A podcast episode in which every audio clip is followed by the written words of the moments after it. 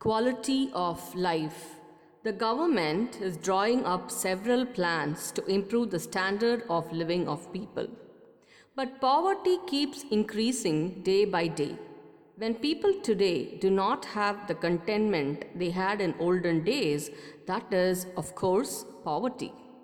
One who drinks coffee twice a day should be able to drink four times. A person having a pair of dhotis should have two pairs. This is improvement in standard of living. If such a view spreads, it's very wrong. In the name of improving the standard of living, if wants are multiplied, only bad desires will grow. However much people may earn, poverty will still prevail. Minimum things required for protecting life and one's personal dignity must be available to all people in the country. The government must make these available to all. It is for this that planning and discipline are needed. If such a condition is to be brought about, even those who have comforts will have to endeavor to live like the poorest man in the country. If a poor man lives in a hut, the rich man too can live in a hut, and if a poor man has a gruel as his food, the rich man should have the same.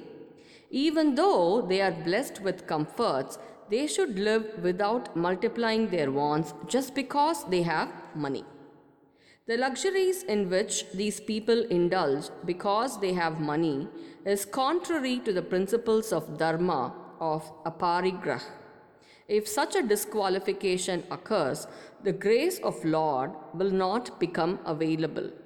If human life is to achieve its purpose, we should not desire for even a bit in excess of our minimum requirements of life. This is aparigrah.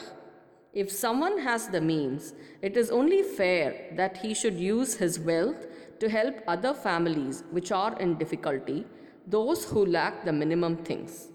It is also dharma and punyam.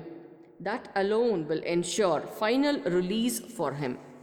Not knowing this, on one side, those who have the means go on increasing their own ability by having more than their needs, like silk saris, silk shirts, etc.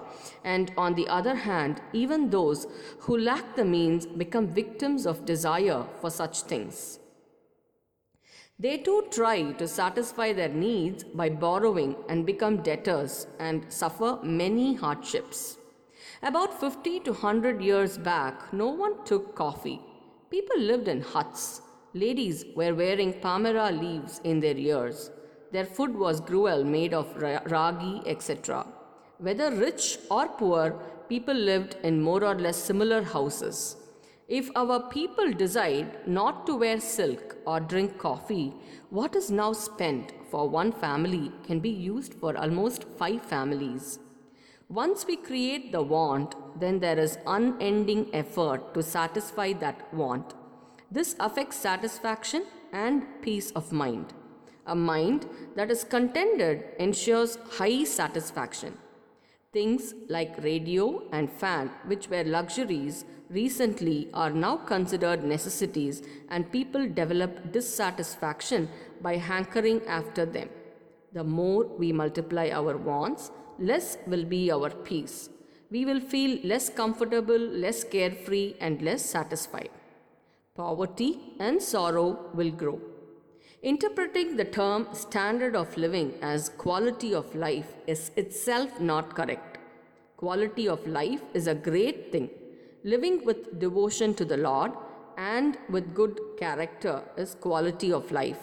Nowadays, increasing the economic wants is considered to be quality of life. Instead of this, we should consider as great the quality of life which is reflected by the great mind. The government is not going to listen to what I say, but I have to speak out what I feel. If real good is to be done to the people, that which the economists call standard of living should be reduced and not increased. Sri Gurubhyo Namaha.